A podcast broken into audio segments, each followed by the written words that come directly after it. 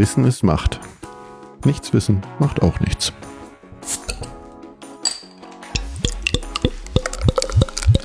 Herzlich willkommen zu einer neuen Folge von Macht FM.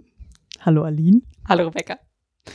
Ich habe ja einen Ohrwurm, ne? In Vorbereitung auf unsere neue Folge. Ah ja? Ja.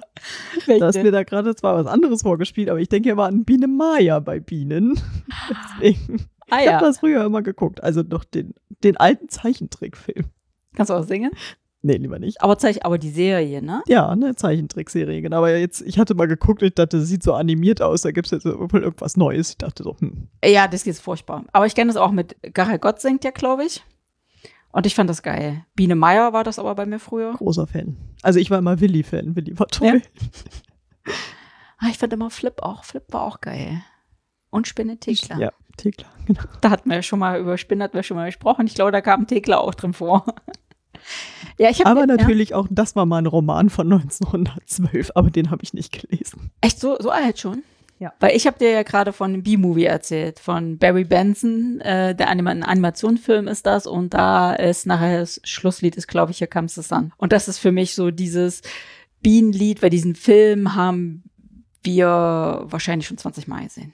Also nicht immer aktiv, aber die Kinder haben den früher, als sie klein waren, ganz oft geguckt und dann kriegen wir es mal mit. Immer nur Stücke, manchmal den kompletten und es ist einfach zum Kaputtlachen. Aber bei uns sind ja gerade schon ein paar Fehler aufgefallen, wie dass es nur Männer sind, die rausfliegen.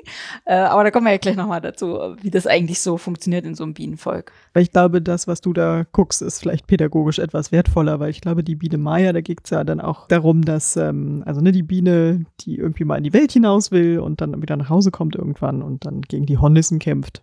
Also ein bisschen was Wehrhaftes und wilhelminische Zeit halt. Aber da gibt's auch die äh, Wächterbiene. Die, oder, so, oder sogar zwei, die immer am, Einfall, am Einflugloch, so heißt es ja, wo die Bienen reinfliegen in die Bienenbeute, äh, stehen und aufpassen. Und die gibt's ja tatsächlich. Es gibt tatsächlich die äh, Wächterbienen, Wächterinnen übrigens. Und äh, ja, aber Und deshalb das ist Matriarchat. ja genau, deshalb war uns das gleiche aufgefallen. Alles falsch in dem Film. Alles Zumindest bei den Honigbienen. Die sind ja auch die einzigen, die eigentlich in so einem Staat wohnen. Irgendwie bis zu 60.000 Arbeiterinnen habe ich gelesen. Also unterschiedliche Zahlen. Fand ich aber echt jede Menge. Muss viel los sein.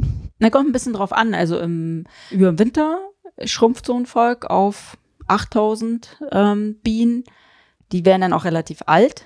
Sie werden dann bis zu 200 Tage alt, dass sie eben vom Ende der Bienensaison, die so im August ist, bis dann wieder jetzt so um die Zeit kommen. Und dann legt der äh, Staat das Bienenvolk wieder zu, bis zu 40.000, würde ich jetzt sagen. Also, Und Aber die die- Lebt nicht so lange. Ne? Nee, Nur sechs Wochen. Die Herbstbiene, die muss sechs Wochen? überwintern. Ja. Ja, so 35 Tage, so plus minus, ja, sind sechs Wochen, ja. Gut, so viele können da ja auch nicht überwintern, so viel äh, Futter hätten sie nicht. So viel kommt nicht durch. Aber sie brauchen sie, also sie brauchen sich ja selbst äh, auch gegenseitig, um den Bienenstock auf Temperatur zu halten. Also sind immer so 33 bis 35 Grad, glaube ich. Und sonst kommen sie nicht über den Winter. Sonst äh, erfrieren sie zum Beispiel oder verhungern. Du einmal zwei Bienenvölker, liebevoll die Pollencrew genannt. Wir haben aber angefangen mit einem Volk und das haben wir über, nicht über den zweiten Winter bekommen. Wir wissen nicht, was war, kann halt passieren. Ne, wir hatten dann Rücksprache mit dem Imker gehalten, wo wir das Volk äh, her hatten. Kann immer passieren. Also da können jetzt passieren, die sind verhungert oder sind, war zu kalt oder andere Sachen. Also sie hatten jetzt keinen Befall. diese komischen Krankheiten. Genau, also war keine Marroa-Milbe. Äh, Milbe. Das ist ja so Hm. eine der eingeschleppten, aus Asien eingeschleppten Krankheiten, was hier den, den Bienen zu schaffen macht. Das hatten sie nicht, weil da kriegen sie eine Behandlung, wenn sie, ich glaube mit Ameisensäure oder so, wenn sie da behandelt, gibt unterschiedliche Varianten. Das hatten sie nicht, aber sind halt nicht über Winter gekommen und dann haben wir uns wieder an unseren Stammimker gewandt und haben zwei neue Völker bekommen. Können ja erstmal noch mit der Königin starten. Weil eigentlich jedes Jahr mehrere Königinnen geboren werden, wenn ich das richtig verstanden habe, aber nur eine darf dann bleiben. Und die wird dann auch mit der Bienenmilch ähm, gefüttert, mit dem Gelee Royal. Ja, also die Königinmilch, weil das kriegt dann nur die Königin, ne? Aber hast du ja auch, weißt was das ist? Das ist ja das, das ist ja ein Sekret, was die, die Bienen, die extra für die Pflege der Königin abgestellt sind, also die Ammenbienen, die produzieren das und äh, die kriegt das dann, die kriegen das dann verabreicht. Und dadurch wachsen die nämlich schneller. Also wenn sie so Die sind größer, ne? Hm. ja, genau. Also erstmal, wo kommen eigentlich die Eier her, wo die Biene, also wo kommt die Biene eigentlich her? Ne? Die Biene kommt aus einem Ei, das wird zur Larve, die verpuppt sich und dann kommt die Biene. Und das dauert so, je nachdem, was es für eine wird, 21 Tage im Schnitt. Und die Eier kommen aber wieder von der äh, Königin. Übrigens, ähm, ne, Henne-Ei-Problem. Da kommt, kommen die Drohnen ins Spiel. ja, genau. Die männlichen Bienen. Königin, die legt ja die Eier und die müssen ja befruchtet werden.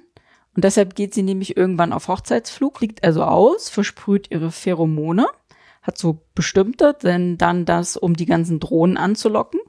Und dann kommt der ein seine Drohnen, ne? ist ja dann der Mann. Und noch ganz viele andere und dann sammelt sie die Spermien von denen. Hatte ich auch gelesen, irgendwie sie paart sich einmal im Leben und dann mit 15 bis 20 Drohnen. ja, und was Aufregend. Hast, weißt, weißt du auch, was mit Sperma passiert? Also sie, sie legt irgendwie einen Vorrat an, reicht bis zu vier Jahre, ihr ganzes Leben lang. Genau, genau. Also die, die, ne, die, die bunkert das und kann dann nämlich somit. ja, das kann hätte die Natur echt super ausgedacht. Oder? Und kann dann nach und nach die Eier befruchten. Und je nachdem, ob es befruchtet ist oder nicht, wird es nämlich äh, eine Arbeiterin, das sind die befruchteten Eier oder eine Königin. Da entscheidet im Prinzip zwischen den beiden befruchteten Eiern, entscheidet dann nur die Brutpflege. Also was kriegen die denn zu fressen und wie, wie gut ist die Qualität der Pflege, ne? Die Drohnen werden übrigens auch gar nicht so alt, die werden nur 20 bis 50 Tage. Aber die braucht man ja auch nur zur Befruchtung, sonst keine andere Aufgabe. Das ist ja auch gut ein, eingerichtet. Eine Bienenbeute, das nennt man ja da die Behausung äh, der Bienen, wo das Bienenvolk drin ist. Da sind so Rähmchen drin, gar nicht so, würde ich sagen, ein bisschen mehr als A4 groß, A4-Blatt groß. Wenn man die so rausnimmt, sieht man ja die Waben. Und ähm, die sind ja alle zu, also verdeckelt. Was aus den Eiern wird, die sind halt anders verdeckelt. Und die sind dann im Brutraum. Ne? Also keine Angst, der Brutraum vermischt sich nicht mit dem, wo der Honig ist. Ganz wichtig. Also so ein, vielleicht hat man das schon mal gesehen. Kleiner Einschub, Bienenbeute. Ist ja ein Holzkasten.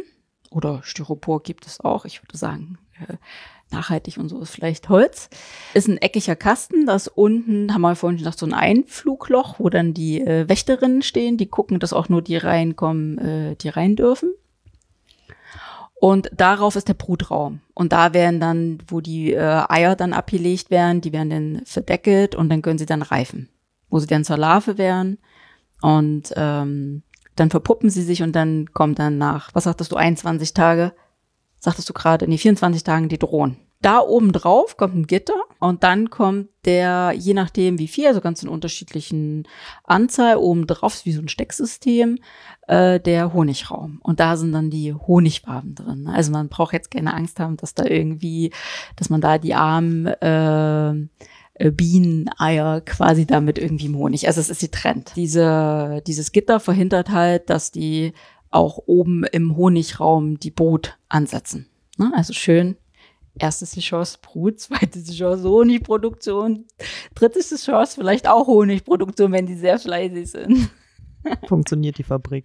Ja, genau. Weil die, die Königin ist halt am schnellsten da, die ist nach 16 Tagen bereit. Könnte auch an dem Gelee Royal liegen, weil das halt einfach super nahrhaft ist. Und äh, sie dann schon nach 16 Tagen schlüpfen kann. Und die Arbeiterinnen brauchen ja dann, was weiß ich hier, 21 Tage. Das Gelee Royal, das gibt's ja tatsächlich auch zu kaufen. Muss man sich auch überlegen, wie kommt man da dran, wenn das eigentlich das Sekret der äh, Bienen ist. Aus der Kopfdrüse, ne? Aber es gibt halt extra so ein Rähmchen, was man einsetzen kann für die Königin-Zucht. Und dann kann der Imker quasi diesen Gelee Royal extra ernten. Also das funktioniert. Aber das ist halt wenig, deshalb ist das auch teuer. Die Königin, sagtest du ja vorhin schon, lebt ja drei bis vier Jahre. Was passiert aber, wenn jetzt eine neue kommt? Ähm, die leben, also man kann dadurch durchaus sehen, wenn man so einen Bienenstock aufmacht.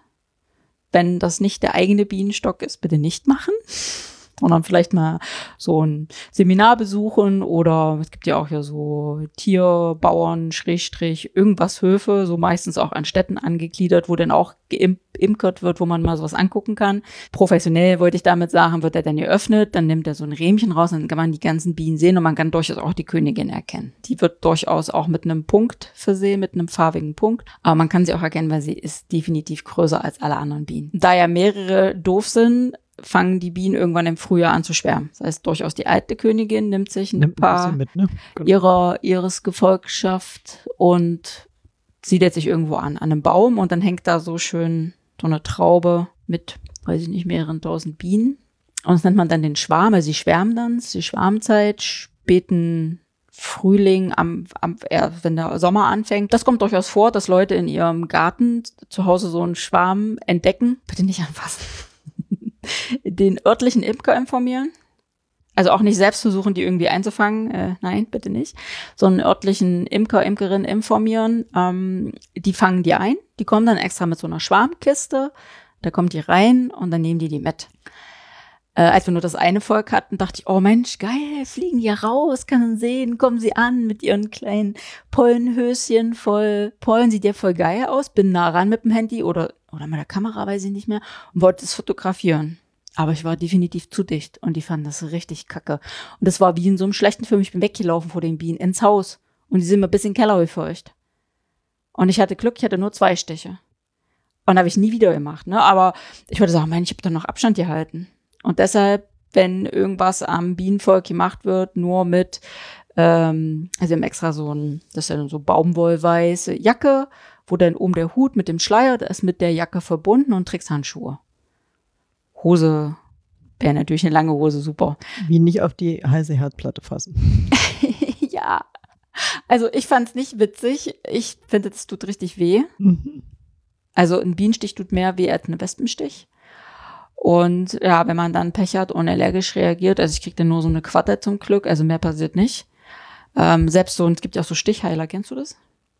Ach so, meinst du diese Heizstäbchen da? Ja, ja, genau. Also wenn wir gerade beim Stich sind, ähm, eine Biene hat ja einen Stachel, sonst könnte sie ja nicht stechen. Wenn eine Biene sticht, stirbt sie, wenn sie den Stachel verliert. Und sie hat dann eine Giftblase, wo das Bienengift drin ist. Und wenn der Stachel steckt, solltest du ihn nicht mit einer Pinzette rausziehen, weil dann könntest du die Giftblase, die dran ist, noch zum Platzen bringen, wenn sie noch nicht kaputt ist und du verschlimmerst es noch. Mhm. Also am besten entweder mit dem Fingernagel so rausschieben oder mit einer EC-Karte oder einer Kundenkarte oder so. Also was Flachem, äh, das äh, rausschieben. Also du kannst es durchaus verschlimmern. Ich glaube, ich wurde nur von Westen gestochen. Das hat schon gereicht. Aber- Aber das sind die Honigbienen. Ne? Es gibt Ja. ja. die ganzen Wildbienen, die haben ja eigentlich so einen ganz feinen Stachel, mit dem sie zwar stechen können, aber bei uns macht das, glaube ich, keinen Schaden, soweit ich das verstanden habe. Ja, es, es kommen nicht alle, du hast recht, kommen nicht alle Bienenarten durch die menschliche Ja, Haut im Stachel. Genau. Ja. Und sind ein, meistens eigentlich auch recht friedliebend. Das Ja. wäre die Honigbiene ja auch, wenn sie sich nicht verteidigen möchte, genau. Ja, also ich habe, man lernt ja auch, ne, ich habe das ja dann auch beobachtet, ähm, weil man sagt ja, eine Biene sticht nur, wenn sie sich bedroht fühlt. Der Dach war doof. Da war es ein bisschen windig, es war auch ein bisschen lauter, also so Rasenmähen geht gar nicht. Rasenmähen nur nach 16 Uhr, also ich würde sagen, kein 9-to-5-Job bei den Bienen, sondern so von 10 bis 16 Uhr. 18 Uhr du Rasenmähen. Aber solltest da nicht zu dicht dran und nicht so lange durch die Vibration und äh, durch das Laute, das finden sie richtig kacke. Na, also die stehen so ähm, an unserer Nordseite von unserem äh, Grundstück, aber mit Ausflugloch über so einen kleinen, ne, wie heißt das, so ein Hängenelkenkirsch, die noch immer schön, schön blüht, so rosa, dass sie gleich, wenn sie rausstarten, gleich nach oben starten müssen. Also nicht erstmal so gerade und die fliegen ja weg. Also wenn ich eine Biene bei uns im Garten sehe, das ist eigentlich nicht unsere. Das ist wahrscheinlich von zwei Grundstücken weiter, die haben da drei Völker stehen oder so. Äh, Die starten erstmal weit weg und die fliegen ja auch. Die holen den Honig auch aus paar Kilometern und die können auch so die Hälfte ihres Körpergewichts können sie in den in einer so einer Tasche transportieren. Also es ist schon, hier, die hat so Muckis, die Biene. Also ich finde das echt cool. Und da, aber da kann man dann auch beobachten, wenn je nachdem Wetter, wie der Wind ist, manchmal dann, also man sieht es dann, finde ich, so wie sie fliegen, fühlen sie sich aggressiver an und manchmal eben nicht, wo du denkst, ach Mensch, süß, wie kannst du jetzt beobachten? Und da muss ich echt einen schlechten Tag erwischt. Ne? Ja, nee, nee. Ich, ich fasse die Viecher auch nicht an. Oh, Viecher, oh nein, die sind voll süß. Ja, ja. Aber guck mal, die sind doch, ich meine, so eine Wespe ist echt fies, ne? Ja. Aber so eine Die nervt. Biene, die ist doch total flauschig, die ist doch voll süß. Es gibt ja auch kleine und große, ne? Ja, ja.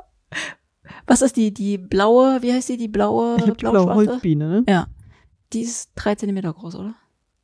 Die Hattest du beim auch Bild gesehen von Ja, ihr? die ist hübsch. Ja. Die leuchtet dann auch so ein bisschen blau. Ja, geil. Ne? Es gibt ja auch irgendwie 560 Wildbienenarten in Deutschland, so ungefähr. Und die meisten leben alleine. Mhm.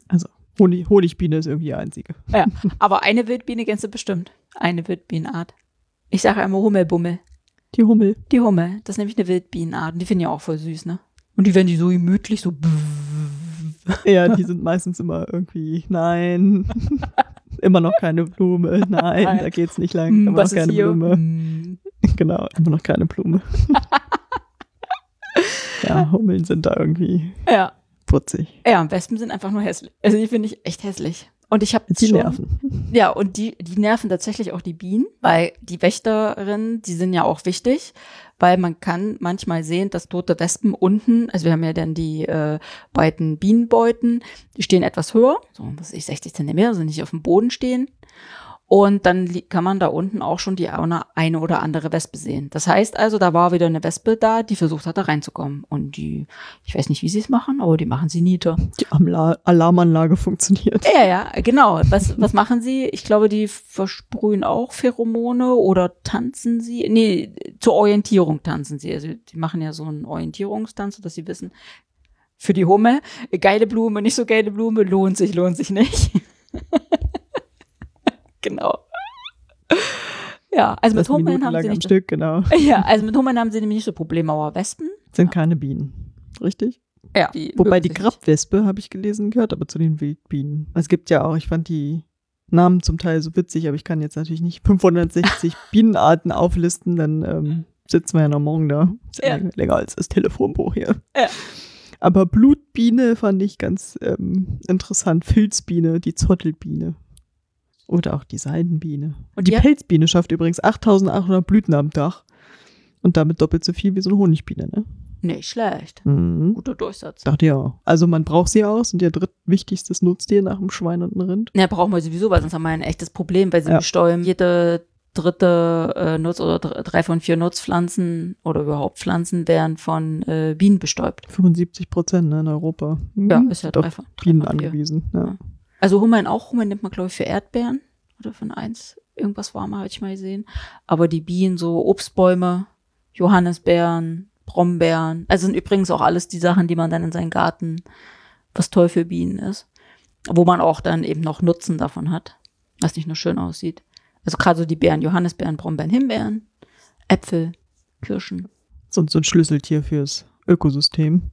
Ja. Weil sonst haben wir tatsächlich ein Problem, genau. Ja, also das war ja, das war zum Beispiel meine Motivation, als wir irgendwann an, angefangen, den Gemüsegarten anzulegen. Und da haben wir dann gesagt, Mensch, nützt uns ja alles nichts, wenn keine Bienen da sind zum Bestäuben. Also es gibt ja die Grefelder Studie. Das ist eine Langzeitstudie. Die haben ähm, Insektenkundlerinnen, haben an 60 Standorten über Insektenfallen, reden wir jetzt nicht über die Insektenfallen, rausgefunden, dass die Fluginsektenbiomasse um 75 Prozent zurückgegangen ist, während dieser Zeit, während sie diese Studie gemacht haben. Und damit sind nicht nur Bienen gemeint, sondern auch Schmetterlinge, Wespen, Motten und alles so Flügeltiere, Insekten halt.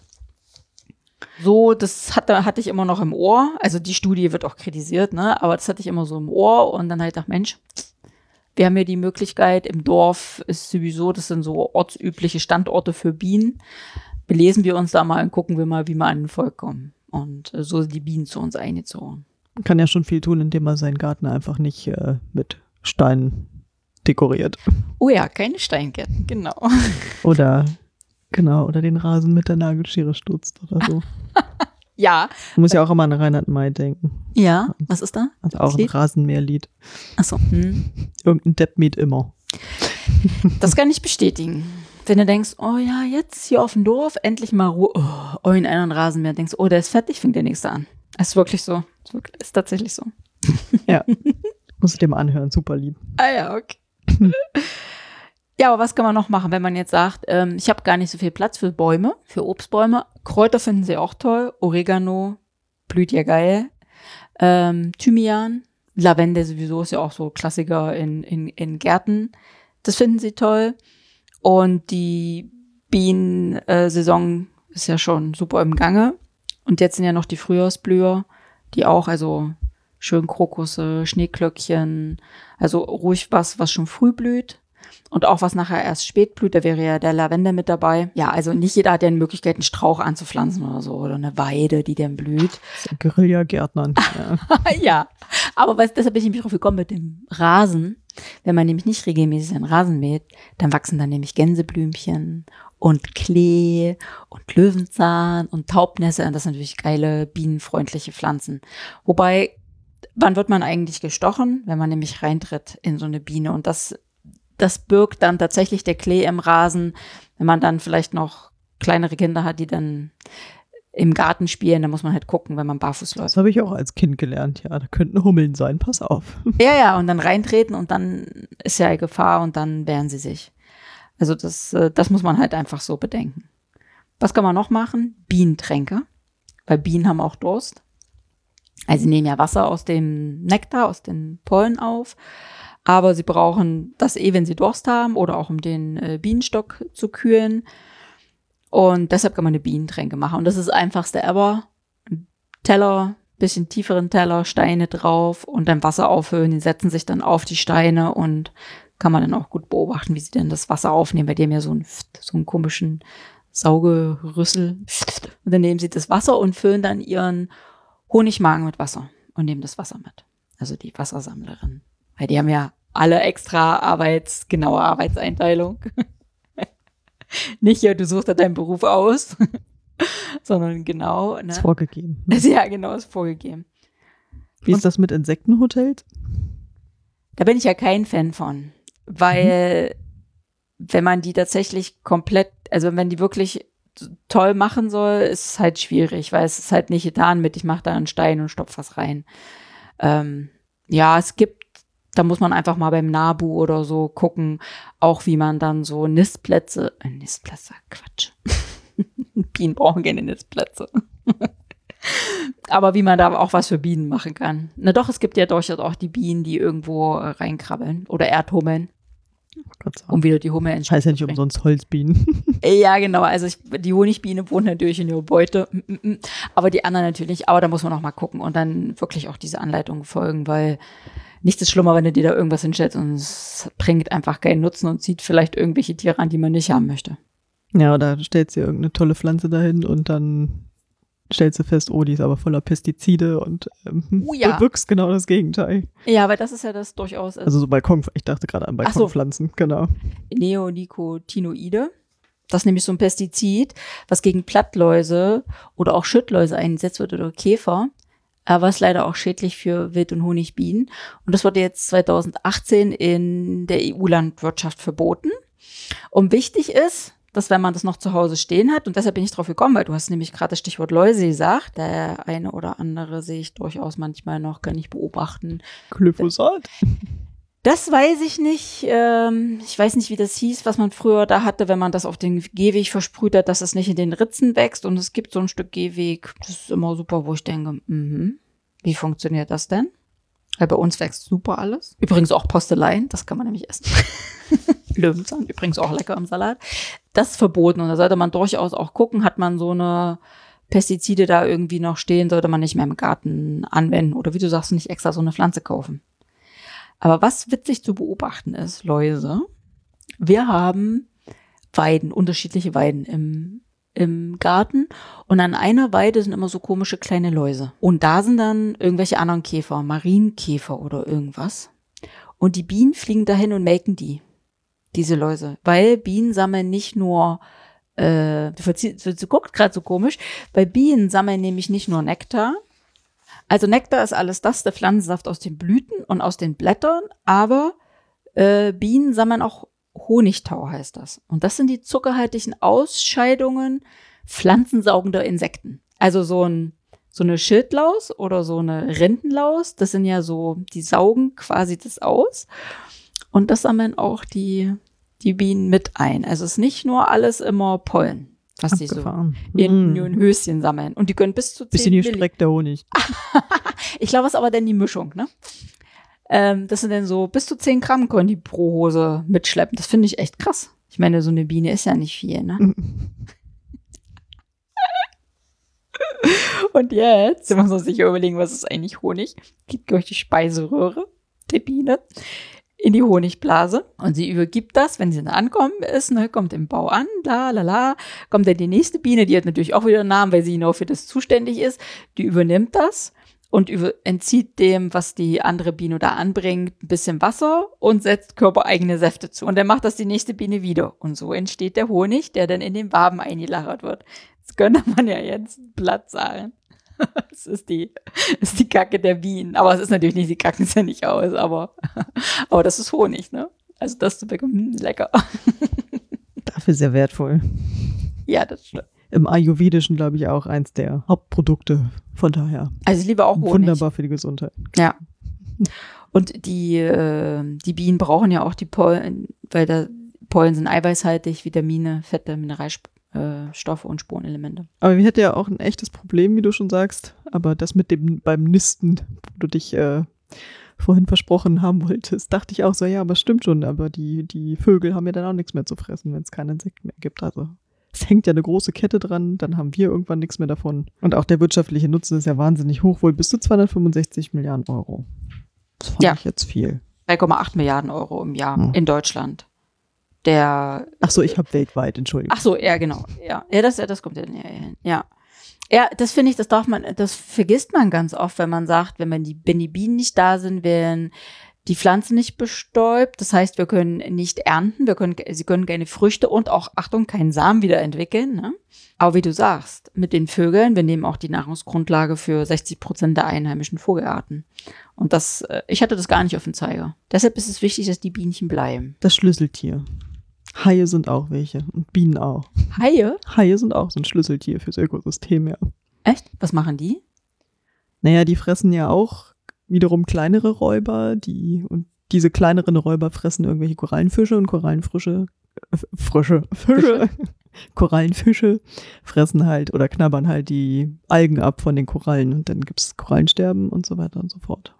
Ah, also die Wenn's halten den quasi den Bestand gibt, klein. dann, genau, dann Und die haben wir zu viele Algen auf den Korallen und die Übrigens finde ich, muss, müsste man auch erwähnen, auch wenn die Bienen, was ich vorhin gesagt habe, so zwischen 10 und 16 Uhr arbeiten. Ich bin ja für Nachtslicht aus. Ne? Und damit meine ich nicht das Drinnenlicht, sondern also bei uns im Dorf geht halb eins, glaube ich, das Licht aus. Ich weiß, dass es nicht überall realisierbar ist. Also ich möchte auch nicht im Dunkeln nachts irgendwo in der Stadt nach Hause gehen, aber das könnte man irgendwie anders regeln. Das ist ja auch so wichtig, so diese Licht, ähm, Verschmutzung. Hm. ja, ja, ja, aber nicht nur die, die man vom Weltall sieht, sondern so. Also das was Insekten, ne? weil die verlieren dann Ori- Orientierung. Andere Vögel, Fledermäuse haben dann Probleme, die zu schnappen und so weiter. Also finde ich auch wichtig. Also das kann man im Kleinen machen. Dann, was kann die Landwirtschaft machen? Das, gl- glaube ich, ist den meisten in den letzten Jahren aufgefallen, find, denke ich, unterstelle ich, dass nicht nur die Sonnenblumenstreifen an den Feldern da sind, sondern dass es auch einfach schöne blühende Blühstreifen gibt. Und damit meine ich nicht nur die Kornblumen und den Mohn, der sowieso früher ja häufiger zwischen dem, an dem Getreide stand, heute ja eher nicht. Blühende. Landschaften. Aber äh, die mit Phacelia und Malve und wie sie alle heißen, eingesäten Blühstreifen der LandwirtInnen. Also mir ist das aufgefallen, dass das irgendwann so viel mehr geworden ist. Das äh, macht unter anderem die Landwirtschaft oder dass man eben weggeht von der intensiven landwirtschaftlichen Nutzung zur extensiven. Dass man aber auch einfach sagt, man lässt hier mal äh, Zwischenfrucht, die blüht. Im Kleinen ist es durchaus möglich, dass Steinhaufen einfach liegen bleiben, wenn sich die Leute nicht die Feldsteine abholen, die dann so beim Grubbern rauskommen und so. Oder auch mal Hecken, die einfach wieder einen, einen Lebensraum bieten und dadurch natürlich auch die Insekten oder auch die, dann in speziellen die Bienen einfach, für die das toll ist. Also jedenfalls bin ich auch gegen Maismonokulturen. Und ich mag übrigens keinen Raps. Also ich bin auch kein Fan von Rapshonig. Ja, Das muss immer so viel niesen. Nee, Gott sei Dank nicht. Aber da fragt man, also wenn wir Honig ernten, den wir durchaus ja ernten, Weiß ich. Schmeckt. ja, wir haben durchaus Frühjahrstracht und Sommertracht. Ähm, das schmeckt tatsächlich auch unterschiedlich, aber unser ist immer halt Mische.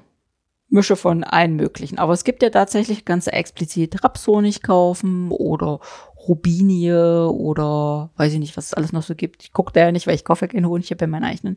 Dann stehen die Völker tatsächlich da, wo dann hauptsächlich Rapsfelder sind. Und dann fliegen die Bienen auch nur die Rapsblüten an oder die Rubinie oder was dann noch speziellen Honig ist. Aber der sieht dann durchaus auch, man sieht, kann es sehen, dass es Rapshonig ist. Ne? Und ich mag ja auch den Honig, wenn der kristallisiert, also wenn er nicht mehr flüssig ist. Kann ich ja kurz erzählen. Also wenn man Honig erntet, was macht man als erstes?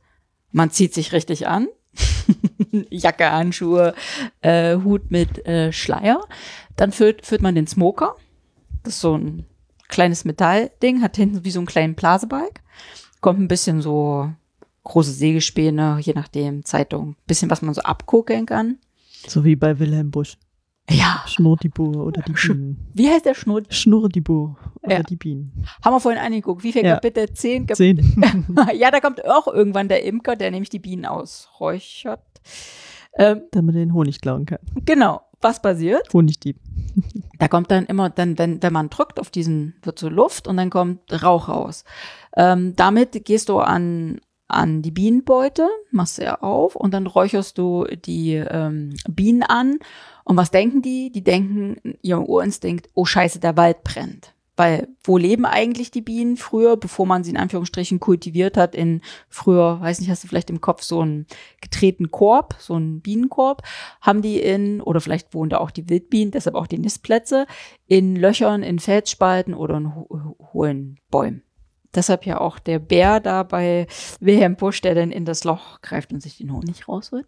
Die denken, der Wald brennt, kacke, ich muss meinen Honig mitnehmen, hauen sich den Bauch voll und dadurch werden sie träge und sind beschäftigt. Und sind also nicht so aggressiv auf jemanden, der jetzt da irgendwie ihre Wohnung aufreißt. Ja so, als wenn jemand das Dach abnimmt vom Haus. Und dann kann man die Rähmchen rausnehmen. Also erstmal äh, fegt man die Bienen ganz vorsichtig ab, weil man möchte niemanden, keine töten.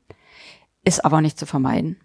Und in Anbetracht dessen, dass die Bienen in der Zeit im Schnitt 21 Tage leben und sie sich innerhalb von kürzester Zeit von 8000 auf bis zu 40.000 angesammelt haben und dann aber auch bis zum August wieder schrumpfen werden, kommt es leider vor, dass auch mal die eine oder andere Biene stirbt oder dann, wenn man es wieder zumacht, tatsächlich eingequetscht wird. So. Aber es, du, es, also wir hatten das eine und es hat mir echt leid getan, ne? Es, also es war echt schwer für mich. Boah, und dann sagt man, ja, passiert.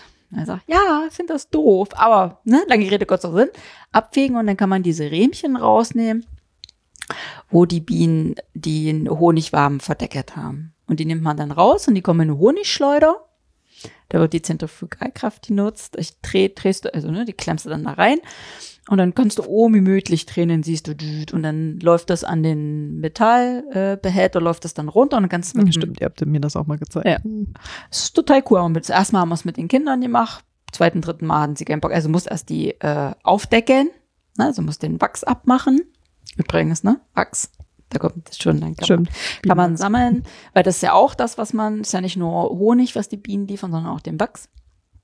Ähm, das kann man dann sammeln. Muss man noch ein bisschen reinigen, ist ja noch ein bisschen Honig mit dran und so. Und wie gesagt, aus der Schleuder unten läuft es dann in Eimern und dann lässt man sie stehen. Und dann, wie kommt man nämlich eigentlich zu dem, den ich mag, wenn er so dick ist, dann muss man ihn impfen. Also ist auch so ein Henne-Ei-Problem. Man nimmt einen Honig, der schon äh, so auskristallisiert ist, also cremigen Honig, und kann den dann impfen. Und dann muss der immer gerührt werden und dann kann man ihn irgendwann abfüllen. Oder, da wir ja Ich unseren dachte, man muss den dann eine Weile stehen lassen. Genau, wollte ich gerade sagen. Oder so wie wir, da wir ja unseren Honig nicht verkaufen. Weil wir machen das nur für uns und wir füttern, also die Bienen kriegen ihren eigenen Honig wieder zurück. Weil ich, wir wir kommen gleich drauf, warum das für einen Imker eigentlich praktikabel ist, so den Honig zu haben. Ähm, also wir verkaufen ihn nicht, wir füllen ihn ab. Und ähm, beim ersten Mal hatten wir so um die 20 Kilo Honig. Und das ist so normal, also zwischen 14 bis zu 40 Kilo Honig pro Volk kann so ein Imker und Imkerin ernten. Und erst gedacht, oh, das muss man ja schön loswerden, weil wir verkaufen nicht, verschenken ihn nicht, aber auch da mal eins und da eins und zu Weihnachten. Und dann wird man ja auch experimentell, da man ja den Honig nicht kaufen will, mischt man ihn dann mit Salbei, um Salbei, Hustenhonig, Dinge zu machen, weil dann äh, zögerst du nicht und sagst, hm, gebe ich jetzt wirklich die acht oder zehn Euro für Imkerhonig aus, sondern ist ja dein eigener. Und wenn man ihn lange genug stehen lässt, wenn man ihn nicht verbraucht, dann wird er auch fest.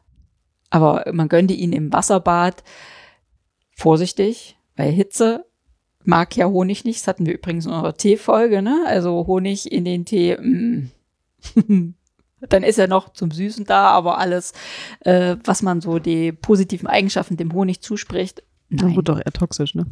Ja, weil äh, hohe Temperatur mag er gar nicht. Und äh, ja, so kann man den Honig ernten. Und da man ja aber den, die Bienen sammeln ja den Honig, um über den Winter zu kommen. Den nimmt man ja ihnen weg. Was macht also der Imker? Der muss ja seine Bienen, damit sie über den Ho äh, Honig kommen, über den Winter kommen, wieder füttern. Der kauft also den Zucker. Und das funktioniert nur als lukratives weil der Zucker billig ist. Es wird dann also eine Zuckerlösung angerührt, Zucker mit Wasser in einem bestimmten Verhältnis. Kriegen dann extra so eine Futterschüssel, damit sie nicht reinfallen. Und dann schlecken die dann, also so, ne, wie so die, wenn das dieser eckige Kasten ist, wo die Beute ist, so groß ist auch dieser Schleckkasten, hätte ich jetzt fast gesagt. Und dann schlecken die den, das Zuckerwasser. Und nur so ist quasi die Honigproduktion rentabel, weil man halt den billigen Zucker da reinsteckt, um die da, die Bienen über den Winter zu kriegen und ihnen quasi den Honig, den man halt teurer verkaufen kann, dann wegnimmt. So funktioniert das. Und dann kann man Honig ernten. Ich bin lesen, es gibt 200 professionelle Imkerinnen in Deutschland. Wie viele? 200 professionelle. Also jetzt nicht die Hobby-Imkerinnen. Was heißt professionelle? Die Mit damit Gewerbestein?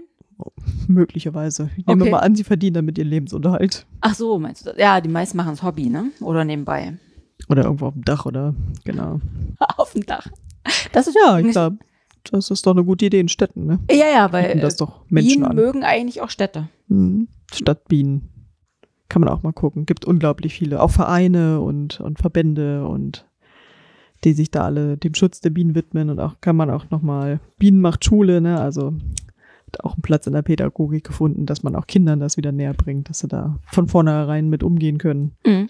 Genau. Also hier ist, ähm, hier gibt's ja das Schulbildungszentrum hier in Lüneburg. Äh, die bieten auch so einen Bienenkurs an.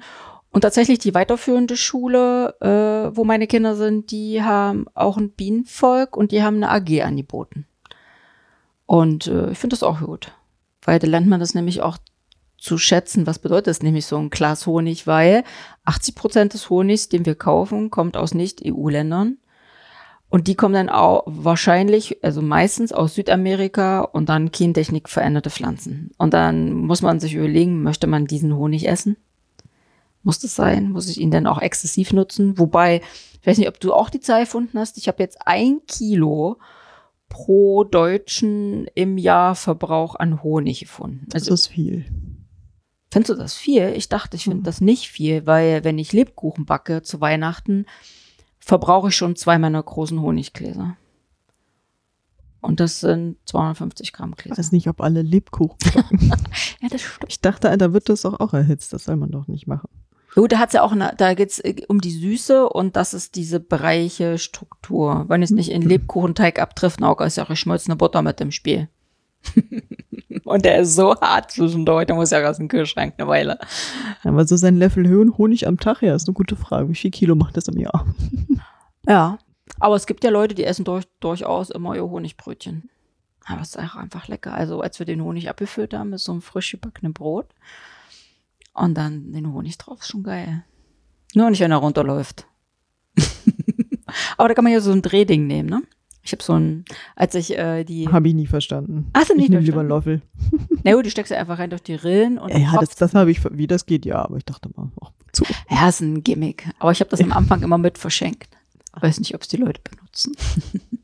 Also ich finde es interessant, dass man trotzdem den Unterschied schmeckt. Also wir haben ja zweimal geerntet, Frühjahrs- und Sommertracht, und das schmeckt unterschiedlich. Hat eine unterschiedliche Farbe der Honig und schmeckt auch unterschiedlich. Finde ich. Äh, unterschiedliche Pflanzen. ja, also der Sommer ist kräftiger, weiß nicht, weil dann vielleicht mehr Kräuter blühen, keine Ahnung. Kommt ja auch ein bisschen drauf an, wo die Bienen stehen und was sie anfliegen. Aber bei uns auf dem Dorf hat ja jeder einen Garten. Also wir hatten ja vorhin, was äh, Bienen machen. Wir hatten ja den, den Honig, den, den Wachs nicht zu vergessen. Das kann man dann immer noch mal reinigen vom Honig, kann man einschmelzen und dann kann man ja sich so doch einen schönen Kerzen drehen. Dann hatten wir den Ro Roya Gelee Royal und dann gibt es noch Propolis. Weiß nicht, ob du das schon mal gehört hast. Das wussten schon die alten Ägypter, dass nämlich Propolis das Allgemeinbefinden stärken kann. Für Mundhygiene, manchmal findet man so Mundspülung mit Propolis oder auch äh, leichte Schleimhautentzündungen zum äh, Behandeln. Und Pro ist vor und Polis ist die Stadt. Und zwar ist nämlich Propolis am Eingang und jede Biene muss da drüber. Das ist schon mal so, das wird schon mal aussortiert, hier du nicht, du ja. Und dann ist der ganze Innenraum des Bienenstocks und auch die Waben mit so Propolis überzogen. Und so kann man das nämlich ernten. Als äh, Imker, Imkerin kann man dann da den, das Propolis ähm, quasi äh, in kleine Gläser abfüllen. Es ist auch einfach nur so, ne? Es ist eine Sisyphus-Arbeit. Weil die benutzen es auch, um äh, Risse und Spalten auszubessern, damit keine äh, Feuchtigkeit reinkommt und so weiter. Wie sollte es anders sein bei einem Bienenvolk? Es gibt extra Propolis-Sammlerinnen. Weil nämlich eigentlich ist nämlich das ein harziges Sekret aus den Blütenknospen von Laubbäumen. Und dann bringen die das quasi mit. Ich habe gerade geguckt, seit wann Mensch und Biene sich kennen. Ich habe 250.000 Jahre gefunden. Das war unglaublich lange. Also auch noch vor den Ägyptern. Und Mhm. ja an der griechischen Antike auch. Amor wurde als Honigdieb dargestellt. Also auch die Biene so ein bisschen als fromm, aber auch als erotisch. Nicht nur die Biene als Nutztier, sondern auch in Literatur hatten wir ja schon Wilhelm Busch. Sylvia Plath war, glaube ich, auch äh, eine Imkerin. Wir haben viele berühmte ImkerInnen. Ich glaube, Leonardo DiCaprio macht das auch. Oh, okay. Ja. Also ich weiß nur, dass es gibt den Weltbienentag am 20. Ja. Mai. Der ist noch ein bisschen hin. Ja, der ist, äh, seit ein paar Jahren gibt es den und da haben sie den Geburtstag eines slowenischen Imkers rausgesucht und der war Hofimkermeister bei Maria Theresia in Wien und der hat auch einige Fachbücher geschrieben und der hat den Kreiner Bauernstock, das ist eine Bienenkiste, äh, erfunden. Wir äh, imkern zum Beispiel mit Dadant, also es ist auch eine bestimmte Form. Es gibt aber auch tatsächlich die Bienenkiste, kann man auch danach mal äh, googeln, wenn man sich dafür interessiert. Das ist ein bisschen was anderes.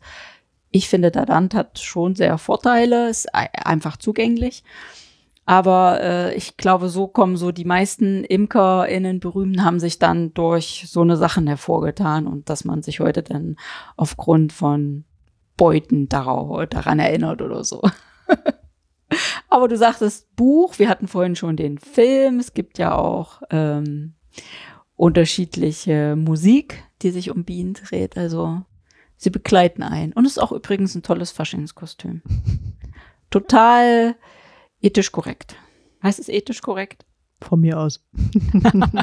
Ah, weißt was ich meine. Ja, nicht verwerflich. Ja, genau. Finde ich gut. Als Milchkuh und als Biene. Also, um das jetzt zum Abschluss zu bringen, finde ich, du solltest mal B-Movie gucken, weil du kanntest ja den Film noch nicht. Und ähm, wir wissen ja jetzt aber, die ganzen Männer sind da falsch. die Männer haben nur den Auftrag der Begattung, der Vermehrung. In dem Sinne, würde ich Den Rest sagen. machen die Frauen. Genau. Wie sonst auch. In diesem Sinne. Bis zum nächsten Mal. Ich sag's. Ich hab's schon oft gesagt. Das Dr. Macht-Team bedankt sich für dein Durchhaltevermögen. Möge die Macht mit dir sein. Oder mit mir.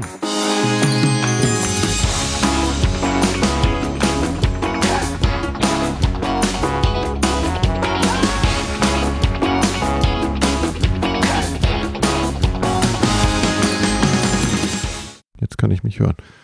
Oh, du nimmst mich schon auf. Bin ich laut genug? Ich glaube nicht.